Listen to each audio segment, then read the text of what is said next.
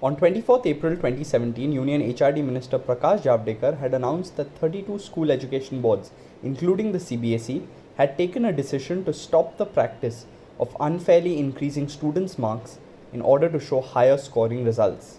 Yet, just like in 2018, a data driven investigation by the Quint shows how the CBSE has once again betrayed that promise made to all the other boards and indeed students across the country by unfairly and unequally tampering marks of students who appeared for the CBSE Class 12 examinations in 2019.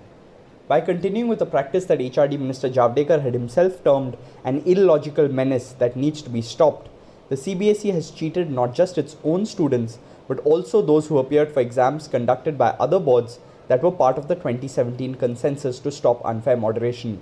More than 12 lakh students appeared for the CBSE Class 12 exams in 2019. Over the course of this article, we provide detailed evidence of the CBSE tampering students' marks yet again and explain why it doesn't allow a level playing field to be created for undergraduate college admissions. An incredible number of people scoring the particular mark 95 in individual subjects had exposed the CBSE's dirty secret of marks moderation.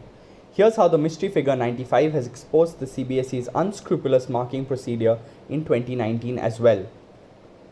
The graph of the class 12 mathematics results of CBSE 2019 with a sample size of 29,421 students that the Quint has analyzed shows the following things.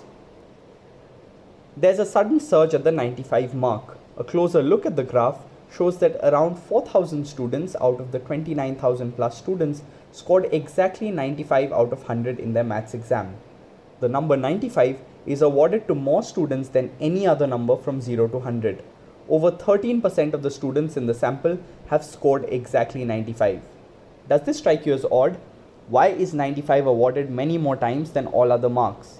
Dheeraj Sanghi, professor at IIT Kanpur, explains, and I quote The moderation of marks is done in a way so that many students score 95. In reality, they have scored 94, 93, 92, 91, etc. But all of them have been bunched with 95 this is unfair because different students have been given different increases in marks. Unquote. But why the obsession with 95? In a discussion following the expose on CNN News 18 by this reporter in June 2016, former exam controller for the CBSE Pavnesh Kumar unwittingly admitted the board's flawed system while attempting to defend it.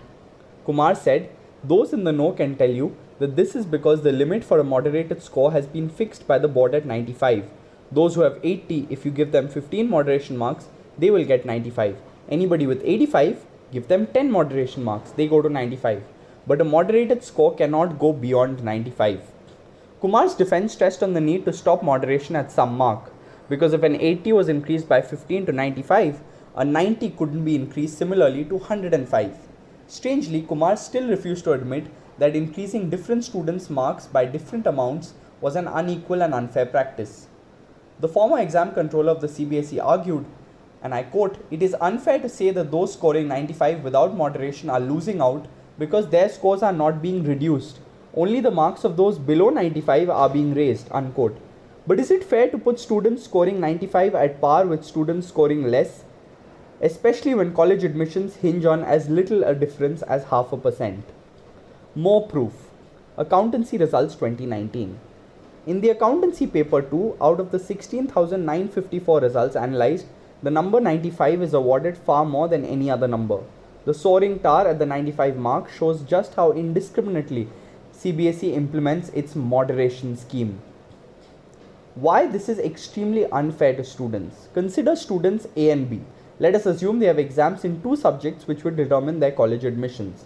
In subject 1, student A scores 95 and B gets 85 but B's 85 is moderated to 95 while A's mark stays at 95.